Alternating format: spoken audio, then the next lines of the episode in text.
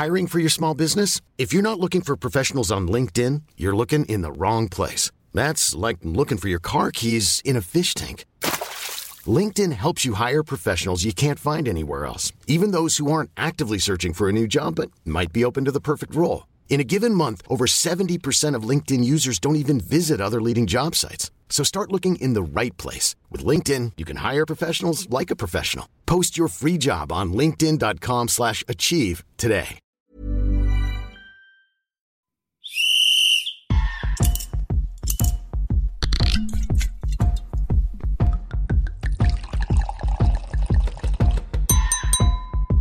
Well, I think we've decanted for long enough. It's time to sit back and enjoy Two Sharp Reds with Mark Schwarzer and Ollie Giel.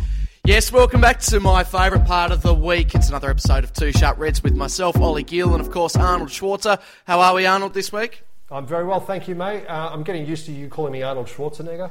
Uh, Yeah, or just Arnold suits. Schwarzer. Um, yeah, and, and fair enough. I can see the resemblance. Absolutely. Not now Ab- at the moment, but when he was younger, of course. Wh- wh- when you were younger or when he was younger?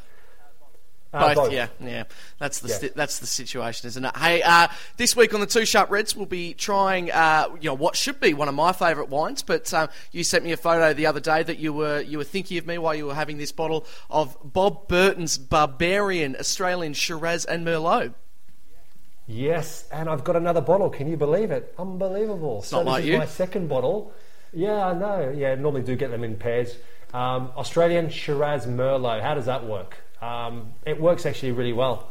So, and, and I did send you a picture and said I was thinking of you. You took it a little bit more extreme than me, just meaning about drinking a bottle of red Yeah. wine, and thought the wine was good for you. You thought it was a little bit more in depth, which was, which was a bit weird. Well, my answer was, Um, you know, don't say that when your wife's in the room. That's all I was getting at. Yeah. But that was way too late because I already said it when There she was go. there, and she, she had a chuckle. She's listen, she's secure, mate. She understands, and she doesn't Well, think beg to differ. Let's uh, let's move on here on the two sharp reds and Mark. It's always your job to welcome the guests when we have them. So the floor is yours, Mark. Yeah, again, um, listen, we've been so um, lucky during lockdown. We've had so many amazing guests on, and this time round we've got an Australian involved, a Socceroo fellow goalkeeper. Um, well, I was a goalkeeper, as we, as some of you may know. Uh, Mitch is still a, a goalkeeper. Mitch Langerak played at Dortmund, Stuttgart in Germany, uh, and finally he ends up in, of all places, Japan, and seemingly found has found his home. Is that fair to say, Mitch? It's fair to say it's a, um, a bit of an interesting little journey to get here, but uh, things are going really well, and I'm happy to be here. I mean, it must be. I mean, culturally, it's huge, isn't it? I mean, firstly, you move, make the move from from Melbourne um, when you weren't really quite a regular, and you go to Germany and you go to a massive, massive club, which has a bit of a history of bringing in Australian players. There's Zelic, obviously the most uh, most well known one, um, but for you, that must have been an incredible moment. Definitely, I think leaving uh, Australia to go to Germany um, at such, such a young age, I think uh, I'd only played 15 or 20 games in A League before I went to Germany. Massive, massive change. I didn't know what to expect. Obviously, didn't speak the language, didn't know um, much about the, the history of German football and, really the size of things. Um, and it was it was a massive eye opener to go there at 21 and, and sort of learn from uh, so many good players in such a big club. It was it was really um, something else. What out of that experience is there something that you still carry from that moment, that first experience of going to Germany? I mean, I've got I've got memories of when I went first to Germany, and I know there's clear things that happened in my life at that time that have always stuck with me and made me stronger. What, what has it been for you? Has there been anything like that? Yeah, it's difficult off the top of my head, uh, sort of certain situations, but obviously just going there and, and sort of walking into an environment where, uh, you know, with Jurgen Klopp, up and coming young German coach at that time, he was huge already. I, I didn't know the guy. I didn't know, uh, I didn't know anything about the history of the club of, of Dortmund. I didn't know it was one of the biggest there. I sort of just went in, uh, you know, as a kid, um, and, and took it all on board as it come. Uh, uh, it was a bit, I think it was probably good that I went in there a little bit naive because if I didn't, I would have been like a bit stressed out or a bit nervous or, or whatnot. So I went in there just hoping to do as well as I could. And um, look, I made a lot of mistakes along the way, but it was, it was it shaped me as the player I am today. Uh, here on the Two Sharp Reds, it's obviously, from my perspective, it's really great chatting to Mark about life um, as a number one uh, goalkeeper, choice goalkeeper, and, and you know the pressures that that takes to maintain that spot. i but I'd be fascinated to know from your perspective how you kind of sum that experience up as a, a, young goalie, you know, in such a big club, such a big league, but, you know, being in a number two position and essentially just being ready, you know, to make sure that when you get your opportunity that you, you, you perform the best you can. Yeah, well, like I said, it's it, going over at a young age. I was more than happy to go as the number two to, to Borussia Dortmund. That's that's the in a sense, that's the dream scenario. You go in there, you don't have the pressure to perform every week. You can go in there, practice learning the language, learning everything about it, obviously working on myself. Um, I was raw. I was proper raw when I went over there. So um, looking back now, what I know about not only football but about goalkeeping, um, it, it, was it was probably better to go in like that and not have that st- stress of, of playing. To be fair, in my head, I was thinking, oh, I'm two games away, or, or maybe he's going to get an injury and, and I'm going to come in and play. And, and that was my mentality. So I was working every Thursday, Friday. You, you know the number one is going to play, but you think, hang on, you know, I've had a good week here. Maybe maybe I'm going to get a chance. And, and that was the best thing for me because I was always, I guess, naively thinking I was had a chance um, to play that weekend. And then obviously I picked up my games, picked up um, a little spell of games here and there. And then with an injury, you come in and um, mentally it's different when you're younger as opposed to maybe if you if you're late 20s or 30s, um, you want to be playing, you want to be getting those minutes. But as a young guy, that's for me was the, the dream scenario. Were, did you feel the pressure to, to perform? Did you feel like you went in there and you had a point to, point to prove because you're Australian and they thought, who's this Australian guy? Is he any good? Can there be a good goalkeeper out of Australia? I mean, I, I know there's been a bit of a history, but I mean, when I went there, I, I, I felt like I was bang under pressure and I felt like they actually didn't have the respect for me. Maybe I was just garbage. Maybe that's what it was at the beginning. Did you have that experience? Yeah, I, I, think it was it was hard for me because I went in there. I was energetic. I was enthusiastic. I wanted to show that I could play or, or at least show what I could do in training. And, and there was times when even I was I was struggling. I was honking in training, and you think far out. I wonder what these guys are thinking of me. I wonder what they're saying about me in the change room in German and you're sitting there at the dinner table eh, eh, before a game and you're just looking across and nobody can, you don't understand what's going on. I had to wait, uh, I think, nearly mm, eight or nine months before my first game. So you're sort of sitting on no Bundesliga, no German appearances as a young goalkeeper, a foreigner, um, for such a long time. I was, I was lucky in the sense that the first game was Bayern away. We hadn't won there for 20 years. Schwartzy, I remember you even sent me a message on the morning of the game. Uh, we hadn't even met at that point, but it, it really meant a lot. Um, and, and, we won that game, and it was huge. It was uh, it more or less shored up the, the Bundesliga for us that, that year. So um, I think from that moment, I felt like I belonged. Obviously, had a lot to prove still, but from that moment, I think uh, I felt like I was a part of the squad, and um, definitely I was I was meant to be there. Geez, you're a nice guy, aren't you, Schwartzy? Very nice. Good on you. Every now and then, you know, like, you know what. Did, did, um, so before that game, go back to that game. Um, you, you've obviously receiving messages from people, family, friends, ex-teammates, and so forth. Uh, what did Jurgen Klopp say to you? Uh, well, Weidenfeller went down on a Wednesday, I think it was, and it was like he's going to play, maybe he's not going to play. Um, so I went in there thinking, yeah, maybe I'll play here. Um, and then I think I honestly can't remember too much. I remember a couple of the boys spoke to me in the morning and said, "Look, it's just 90 minutes. You've you've played 90 minutes before. It doesn't matter if it's away in Munich or if it's if it's in Australia or something like that." That sort of calmed me down a little bit. Obviously, I had contact uh, from from yourself and and a few other guys. Um, and and I remember in the team meeting before the game, Klopp just sort of said, "Look, there's going to be 200 countries or everywhere in the world's going to be watching. Um, probably Mitch's mum and dad at 4 a.m. in Australia, and that's about it. So don't worry, just go out there and do your best. And you know, he was he was relaxed. He was always joking, and that really you know carried on to the team. I suppose it's it's fascinating from an outsider's perspective because Jurgen Klopp obviously uh, comes across in the media like the the, the best person to work under, especially at that age. You know, in particular, when you hear um, people like Alex Oxlade Chamberlain, and the, half the reason he wanted to go to Liverpool is as a young, youngish player, he wanted to be around Jurgen Klopp. So it's interesting to, to kind of hear whether or not he was, or he is how he depicts himself, you know, um, in front of cameras. Yeah, absolutely. He's he's full power. I mean, uh, one way I always describe it is he, he, he, seems to be thinking just all the time. He's always on. He's never in, in a lull or in, in, in just, just having a quiet moment. You can speak to him. He's always fast fast in his head and, and which carries on to the players. I think um, there's a, there's a lot of uh, enjoyment in training. However, it's all 100%. You'll be out there for you know your 70 75 minutes of training. Um, it won't be so much. Uh, oh, do this, you move there, you move this. It's boom, everybody go go hard, and, and that's all he expects um, of, of the players. So in that sense, he's, he, he'll put arm, his, his arm around you if, if you needed it.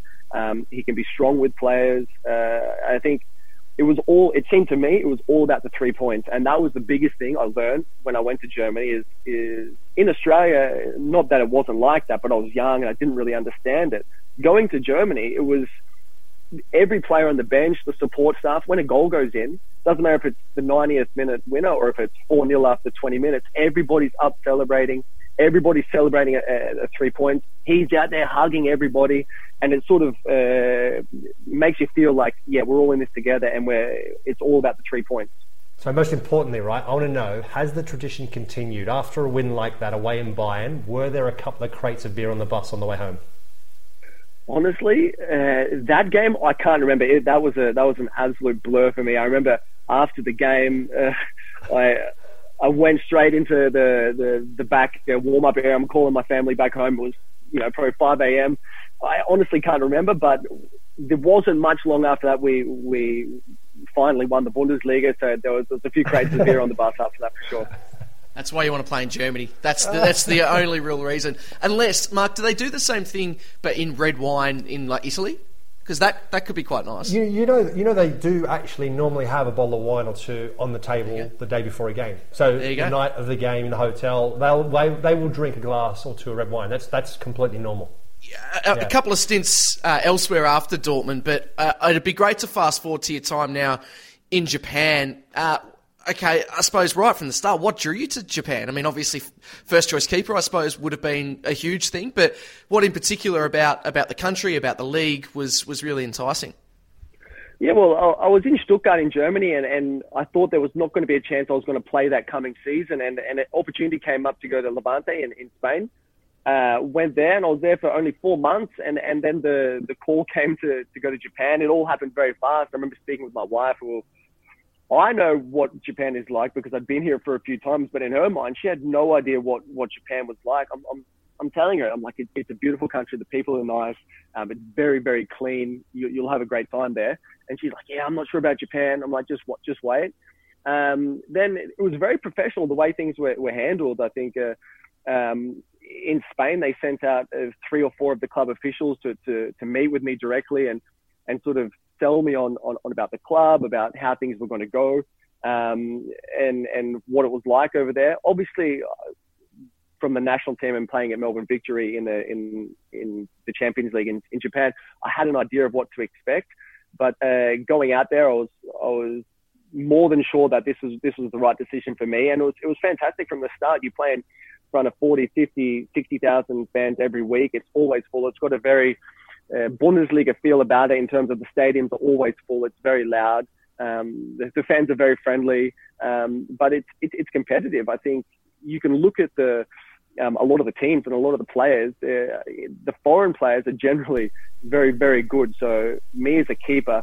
Um, obviously, it's not the Premier League level or Bundesliga, but there's, there's massive challenges to be had. Yeah, you've been very, very busy. I mean, Grampus 8 have uh, struggled the last couple of seasons um, in the league. They're a huge club. I mean, traditionally a massive club. Um, what do you? How do you see your chances this season once it gets going? Yeah, well, we've had a, a new coach come in, uh, an Italian coach. He's he's very good, very disciplined. Um, the, the, team we really like him, so um, I'm very confident that we'll have a good season. We started off very well last year. We were, we were first for the first 10 or 12 games, I think, of the season. And then we just, we, we hit a slump and went down. Um, very topsy-turvy, but I'm confident that when, when things kick off, that we'll, we'll have a good season. Um, we've got all the ingredients. We've got a lot of good players. Uh, we've, we've got a good coach. We've got the best facilities, the best stadium. Um, we've got all the all the infrastructure, all the ingredients to, to have a good season, and now it's just it's just up to us to sort of turn it on. As you said, um, being in Germany as, as an Australian, both of you experienced that that atmosphere of really wanting to prove yourself and you know question marks as to what, what are they talking about you know at the moment. But do you get the sense that being in Asia and also Japan in particular with the success of Ange Postecoglou last season that there's a lot of respect for Australian footballers? Yeah I, I would hope so. I think with what Ange has done and and over over the last season is, is, is shows that what Australians can do if given the opportunity. Um, obviously, players like myself, we're of, of my generation, sorry, we're very lucky that we had, you know, Schwartzy, we had Harry Kewell, Dukes, we had all these players who went over and paved paved the way in Europe for us to get over there in the first place.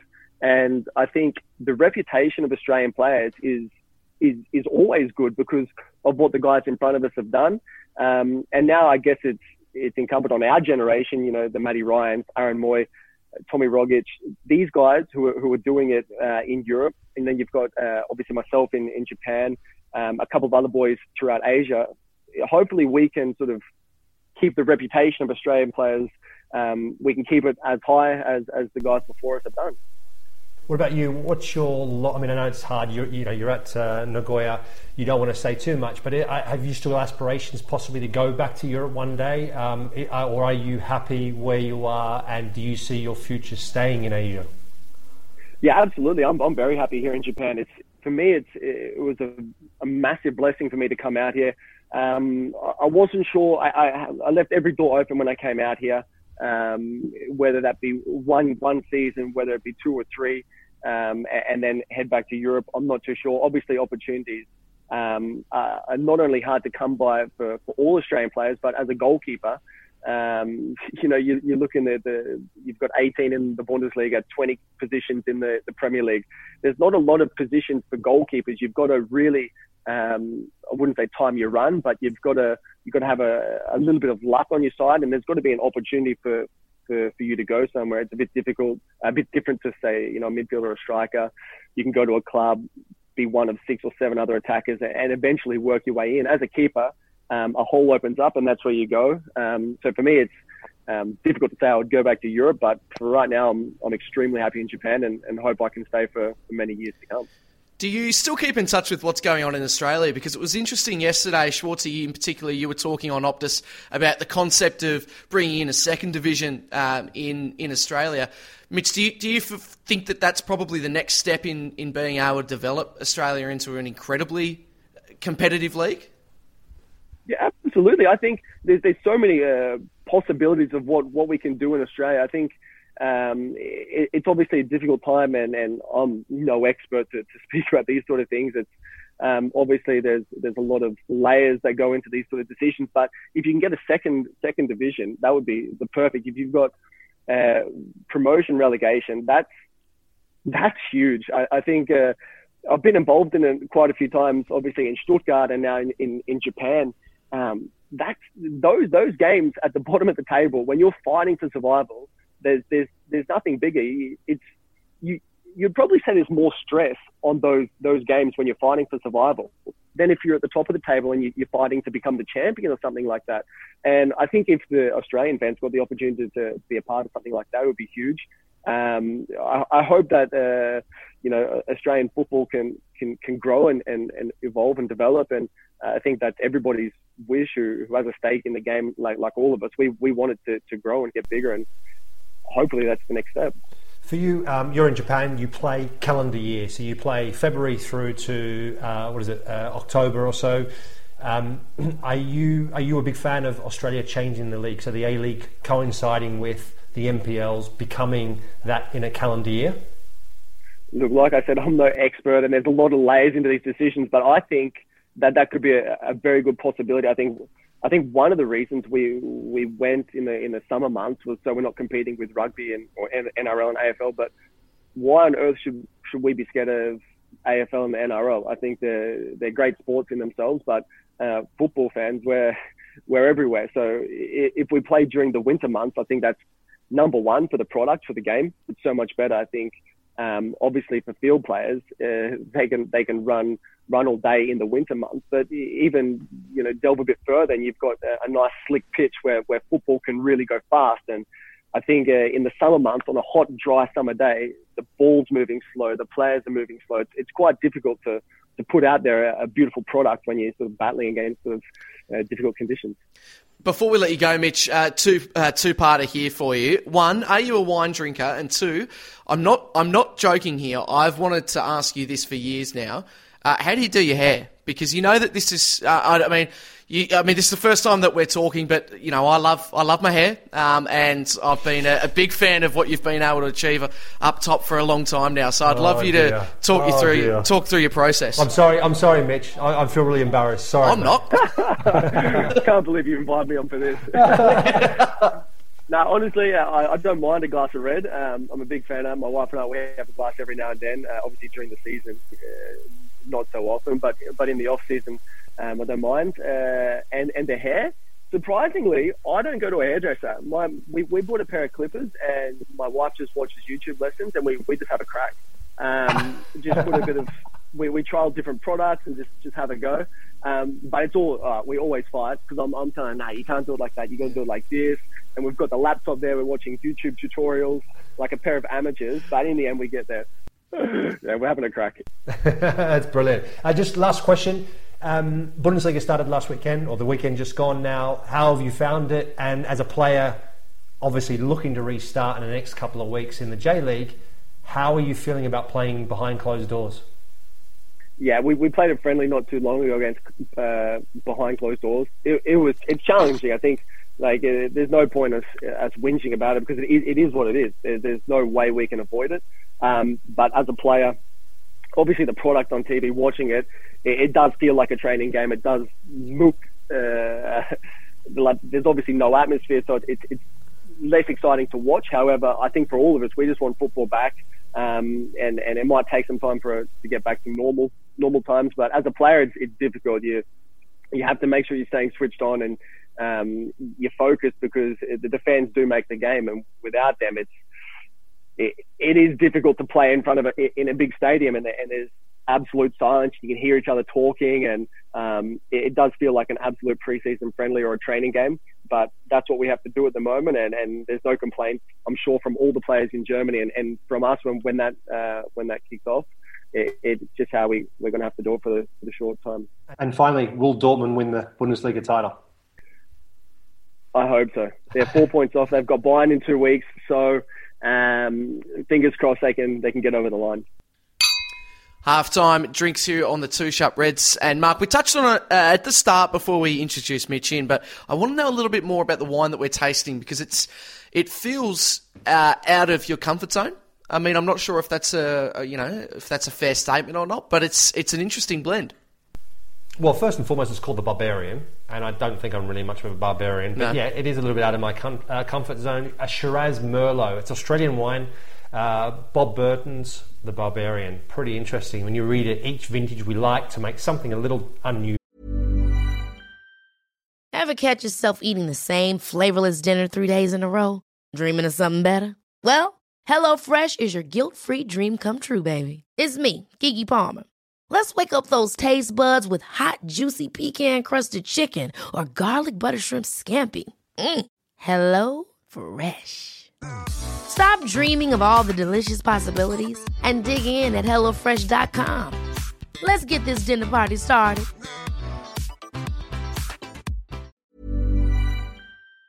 Usual. Something not entirely of this continent, which it certainly doesn't seem like it is. Shiraz became Australia's signature grape a long time ago, and with so many of us having European roots, we like to give a nod to tradition. So it really is up my alley. Let's be honest. Yeah, absolutely. Um, you know, it's it's it harvests uh, the grape were harvested to express the wilder, unrestrained character of Shiraz and the smoother, suave style of Merlot. The nose evokes black and red uh, red berry fruits.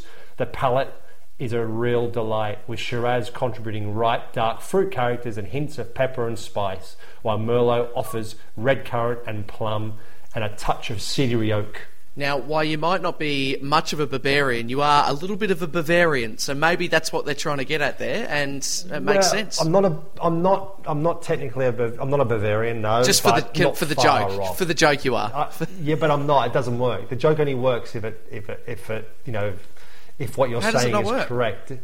Because I'm not Bavarian, am I? Well, a little bit though.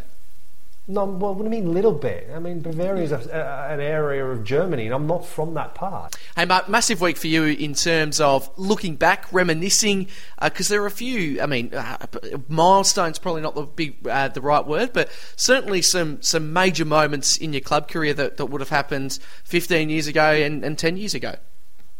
Yeah, absolutely. You know, 15 years ago, um, just the other day, was when uh, Middlesbrough we were played away to Manchester City, last game of the season, and it was a game that basically came down to it was a playoff. It was a playoff for European place, and um, funny enough, Danny Mills was. I played with Danny Mills at Middlesbrough, um, but he was at the time he was still a Manchester City player, and he wasn't in the match day squad. But he was. He's recently been telling the story again, and it, and it kind of obviously. Um, it, it, it, it kind of reminded me, and, and I started to think about the various situations that unfolded on that particular day. And the one thing, obviously, that pops out in everyone's head on that day was obviously we, we drew 1 1, we qualified for Europe, but it was more about the decision making of Stuart Pearce. And that was bringing David James out of, out, out of goal, giving him a number one shirt as an outfielder, and putting Nicky Weaver in goal, leaving John Macken on the bench, who was like a £5 million striker at the time, not bringing him on. They needed to win the game. We only needed a draw. And he puts he sticks David James up front because he just wanted to try something different and confuse uh, the rest of us. I mean, definitely, definitely confused people and definitely confused David James. I think for that man. I mean, I don't think there was a player on the pitch other than me probably that he didn't kick and foul against. Um, and uh, we were delighted as, as, as, a, as, as a team. We were delighted when we saw um, that David James was coming up front rather than uh, John Macken.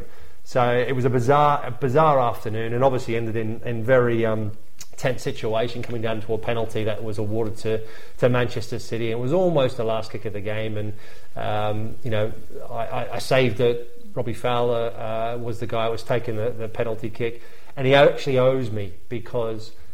I saved his penalty, which meant that Manchester City didn't qualify for Europe, which in turn meant he was to leave Manchester City and re signed for Liverpool.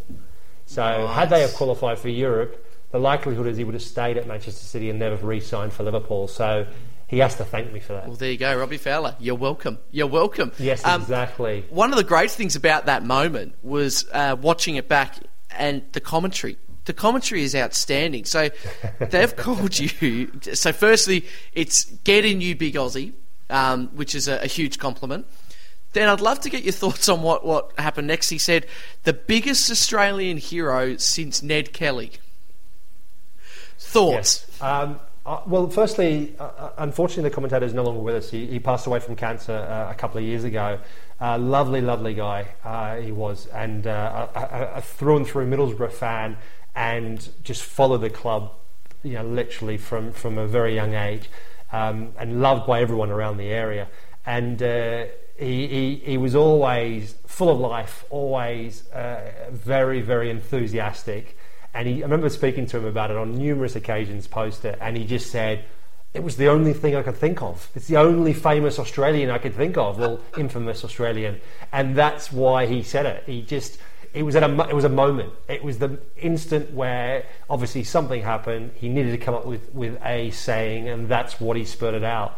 And it was hilarious. It, you know, it's become an ongoing, uh, um, iconic moment, really, Oh, uh, for- For, for most Middlesbrough fans, yeah. Absolutely, and it's just interesting to know where where people from you know from England where their minds will go to in terms of Australian pop culture. You know, first person you think of, you know, it's not our from home and away. It's it's Ned Kelly. Interesting. Yeah, I mean, how do you how do you have said someone like Kylie or don't the know, biggest um, Australian hero since Kylie Minogue. Yeah, but I I would have probably gone. Yeah, okay, I get it. Maybe you know, Yeah. Paul Hogan, maybe you know, but you know, Ned Kelly. Wow. yeah, yeah. Crocodile Dundee. That could have been a good one. Yeah, Um, yeah, absolutely. Paul Hogan. Yeah, yeah, yeah. Yeah. No, there's some good ones. And, and then the other memory, um, I believe, was was ten years ago that happened um, to this date last week with Fulham.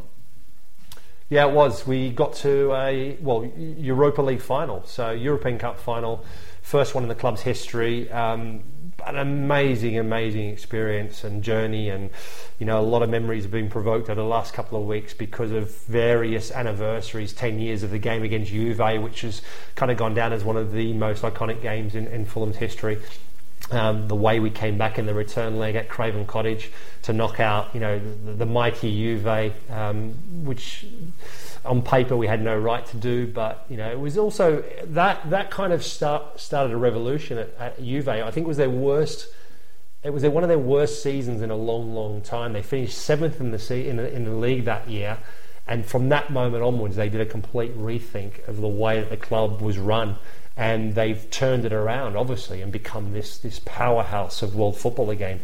Um, but it was an amazing uh, amazing uh, journey. You know, so many stories, so many different adventures. Whether you know, from beating Shakhtar Donetsk, who goes down as one of the, the, the best teams I've ever played against, um, to you know beating uh, German current German champions in Wolfsburg and, and, and, and Hamburg, who were playing for a place in, in in the final in their own in their own stadium. Um, to coming up against the might of Atletico Madrid, which you know Aguero, Forlan, De Gea in goal. Um, you know, amazing memories, and, and sometimes you have to pinch yourself the fact that someone like Fulham, yeah. we found ourselves in a in a major European Cup final, like like with Middlesbrough. It was four years four years before that I was in a cup final with Middlesbrough. So to think that Middlesbrough little Middlesbrough and little Fulham were in European Cup finals is pretty surreal. It must have been such an exciting atmosphere because one of my, my close friends here, who's from Australia but um, has been living in London for about 15 years, he's a mad West Ham fan, but he distinctly remembers going to a lot of Fulham games during that cup run. And I suppose I mean, it might be a little different here because obviously, if you're born and raised in England and you've you've got really strong ties to a team, I'm not sure you'll you know go to to another team to, to watch them succeed. But from an Australian's perspective, you know he loved West Ham, but it was just exciting to be in and around that atmosphere. And and Craven Cottage, I've only been once. Unfortunately, it didn't feel as good because they've um, the Riverside stand uh, has been knocked down for renovations. But you can tell. Especially on a European night, geez, that place that place would have rocked. It would have been a lot of fun. Yeah, it's very special. I mean, I played at a you know in a new a newer stadium, a new design stadium in Middlesbrough, and, and at the Riverside at time of a European run, two comebacks in a quarterfinals and a semi-final at home, and again that was an amazing experience, amazing atmosphere, thirty-five thousand people packed to the rafters, people going mad, and and it was incredible. Craven Cottage by the Thames, you know, 24, 25,000 people, and you know, in, a, in, a, in, a, an iconic stadium that will never be built out, other than part of the side of the stand, which they're doing, like you said, the Riverside. They're rebuilding. They're building a new stand. But when you talk about uh, the Johnny Haynes stand, the cottage itself, it, it's it's picturesque. It's amazing, old world meeting the new world in terms of playing European football in a cup final was was special as well you know, on a different level. It was just very very different so many parallels, but also very, very different in so many other ways. Um, it's an amazing place to go. And Fulham are one of those clubs, in that particular year, and I think in general, they, they kind of, people love to also sort of follow Fulham as their second club. Other than probably QPR fans, there's no one else really out there, I don't think.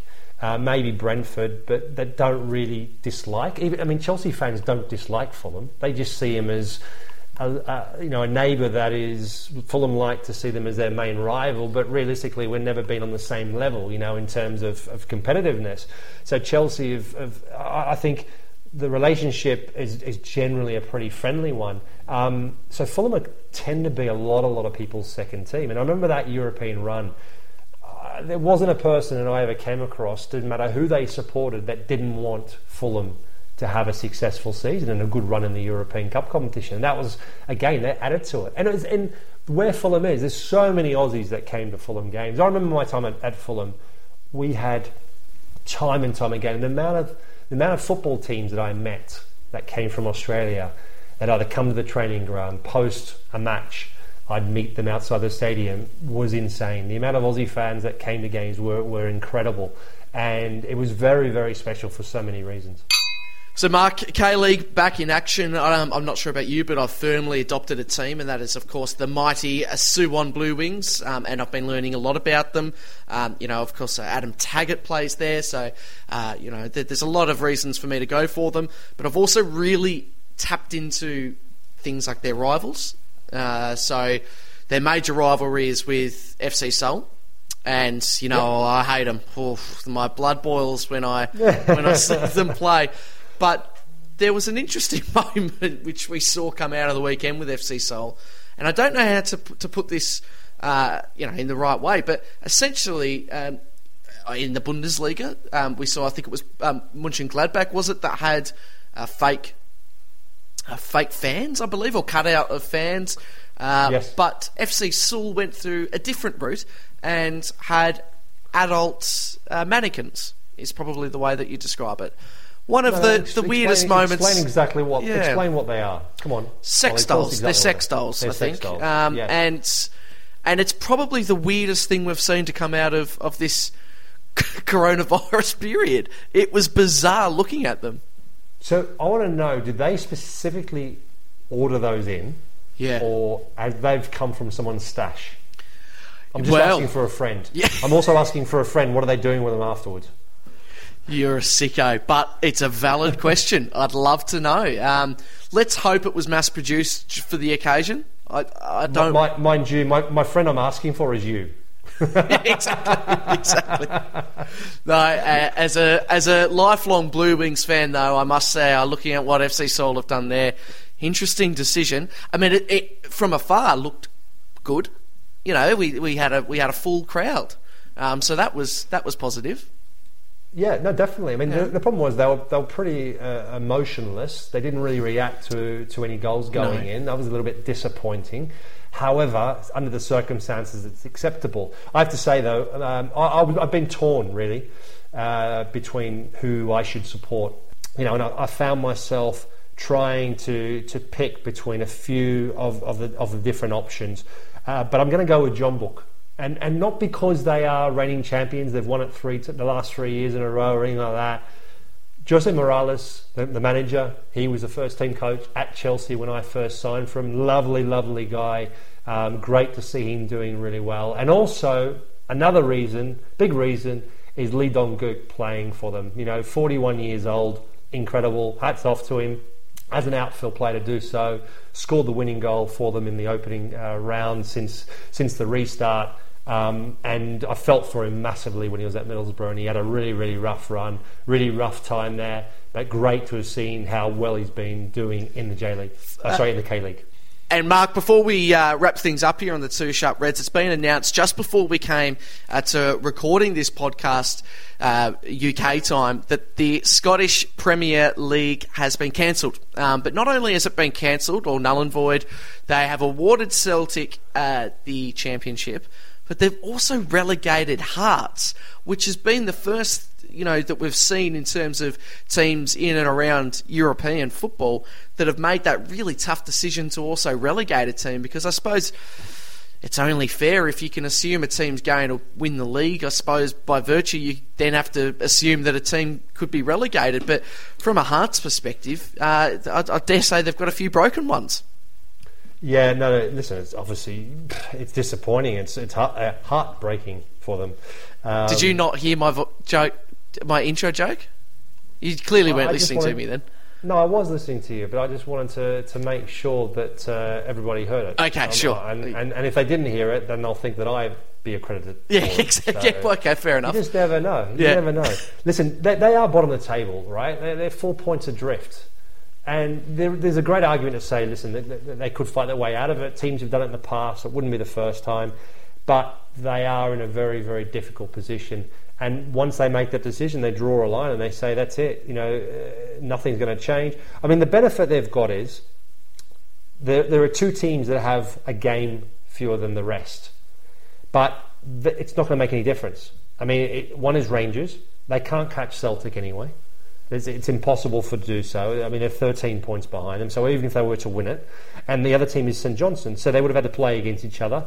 St Johnstone, yes, could move up if they were to win. They'd finish. They'd end up in a fifth position. But as far as I'm understanding, I don't think that gives them any any qualification for European football. So it's it's, it's really incidental. Um, so I think it was it, it was a relatively easy decision to make on footballing on, on, on the terms of it in the table. Like the bigger issue you've got is say if you look at the Premier League, and you've got Aston Villa in a relegation position that have one game fewer than the teams around them, and that's where it becomes a lot more complicated, I believe. Um, so. Either way, you know, it's heartbreaking, I think, for everyone. It's difficult to, to accept for anyone not being able to fulfill a season, not being able to give yourself the maximum opportunity to get yourselves out of trouble. Um, for the other teams, they must be delighted. So, Mark, it's time to wrap things up, unfortunately, for another week here on the Two Sharp Reds. I have thoroughly enjoyed, of course, uh, as to your recommendation, the Bob Burton's Barbarian Australian Shiraz Merlot mix.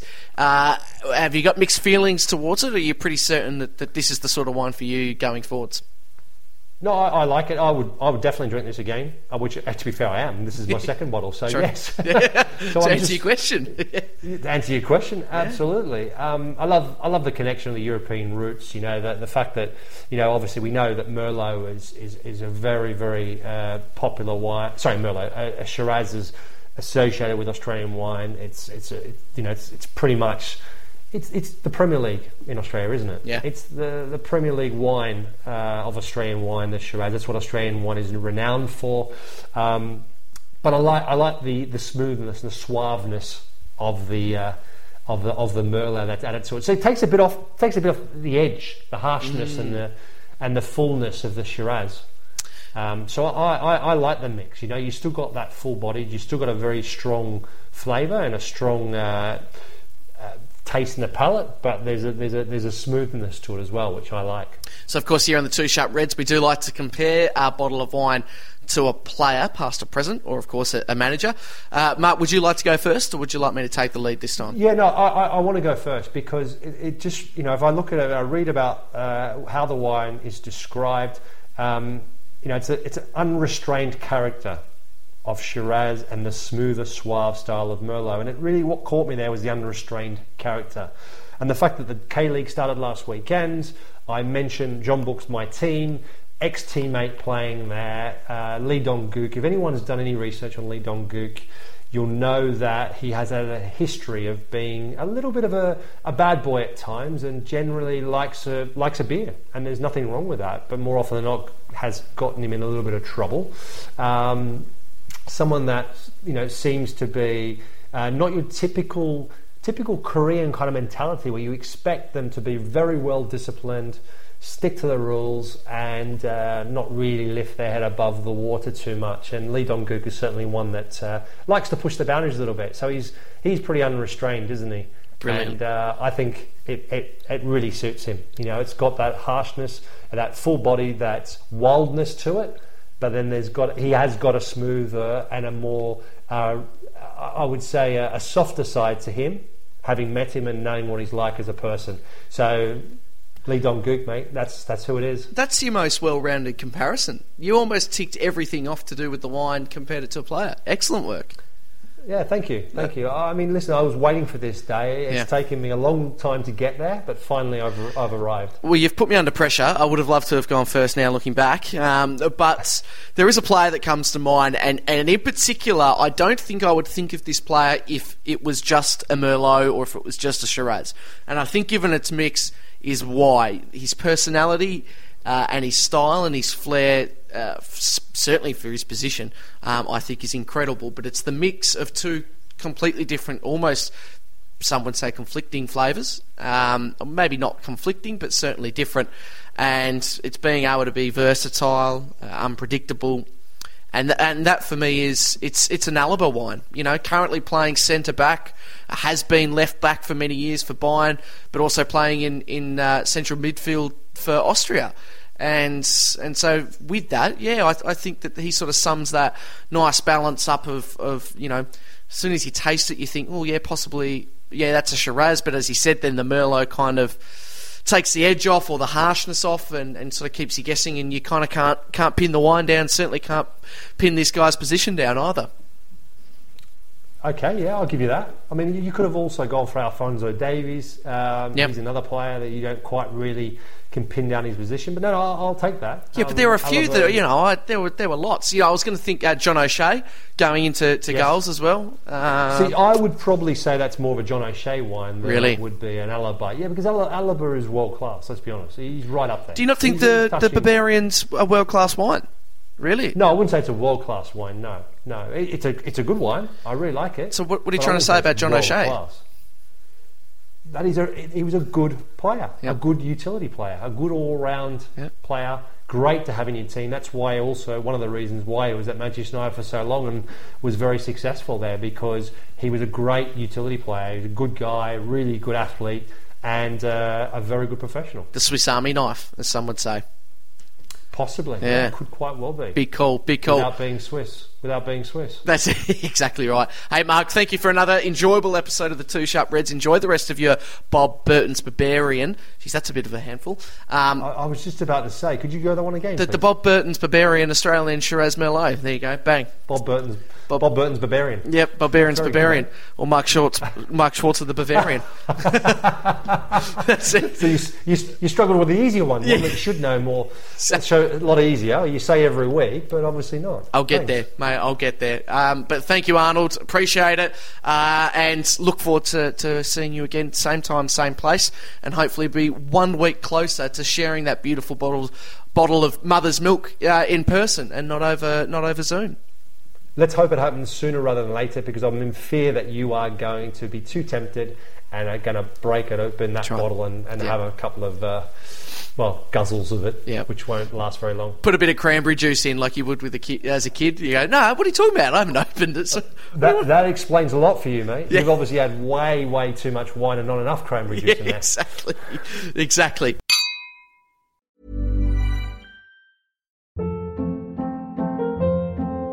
Hold up. What was that? Boring. No flavor. That was as bad as those leftovers you ate all week. Keke Palmer here, and it's time to say hello to something fresh and guilt-free. Hello Fresh. Jazz up dinner with pecan-crusted chicken or garlic butter shrimp scampi. Now that's music to my mouth. Hello Fresh. Let's get this dinner party started. Discover all the delicious possibilities at hellofresh.com.